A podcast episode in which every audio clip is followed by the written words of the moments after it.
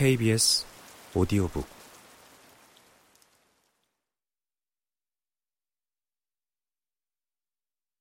처음 마을에 들어왔을 때 받았던 것과 똑같은 대접을 받게 될까봐 겁이 나서 감히 낮 시간에는 밖에 나갈 엄두를 내지 못했다. 날마다 나는 주의를 집중해서 조금이라도 더 빨리 언어를 터득하려고 했었다. 아라비아 처녀보다 더 빨리 향상되었다고 자랑해도 좋을 것이다. 그녀가 말을 잘 알아듣지 못하고 뚝뚝 끊어지는 억양으로 말하는 반면 나는 소리나는 말들을 거의 다 알아듣고 비슷하게 흉내낼 수 있었다. 말하는 능력이 향상되면서 나는 문자의 과학도 배우게 되었다. 이방인이 글을 배우고 있었기 때문이다.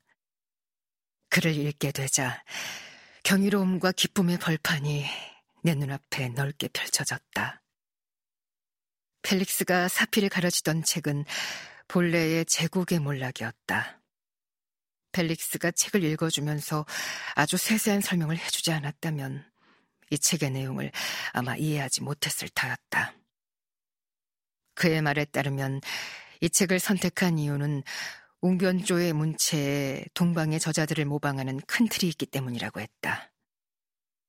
이 작품을 통해 나는 역사에 대한 원론적 지식과 현재 이 세상에 존재하는 몇 개의 제국들을 보는 시각을 갖게 되었다.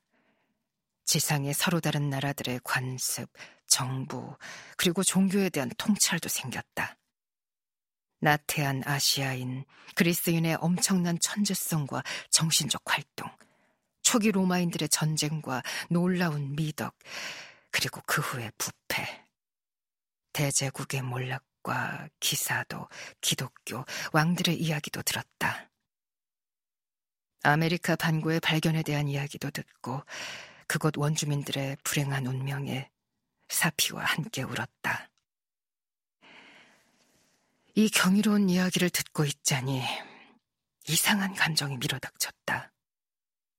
정말로 인간이란 그토록 강력하고 그토록 덕스럽고 훌륭한 동시에 그토록 사악하고 천박하단 말인가? 인간은 어떤 때는 온갖 사악한 원칙들을 이어받은 후계자에 불과해 보이다가 또 어떤 때는 고귀하고 신성한 특질을 한 몸에 채워난 듯했다. 위대하고 덕망을 갖춘 사람이 된다는 건 분별력을 갖춘 존재가 상상할 수 있는 최고의 영예 같았다. 기록에 드러난 무수한 사람들처럼 천박하고 사악해지는 것은 무엇보다 저열한 타락 같았다. 이런 상황에 빠지는 건 심지어 눈먼 두더지나 무해한 벌레보다 더 절망적이었다. 어떻게 한 인간이 친구를 살해하려 들 수 있는지, 심지어 법과 정부는 왜 존재하는 건지 아주 오랫동안 나는 전혀 이해할 수가 없었다.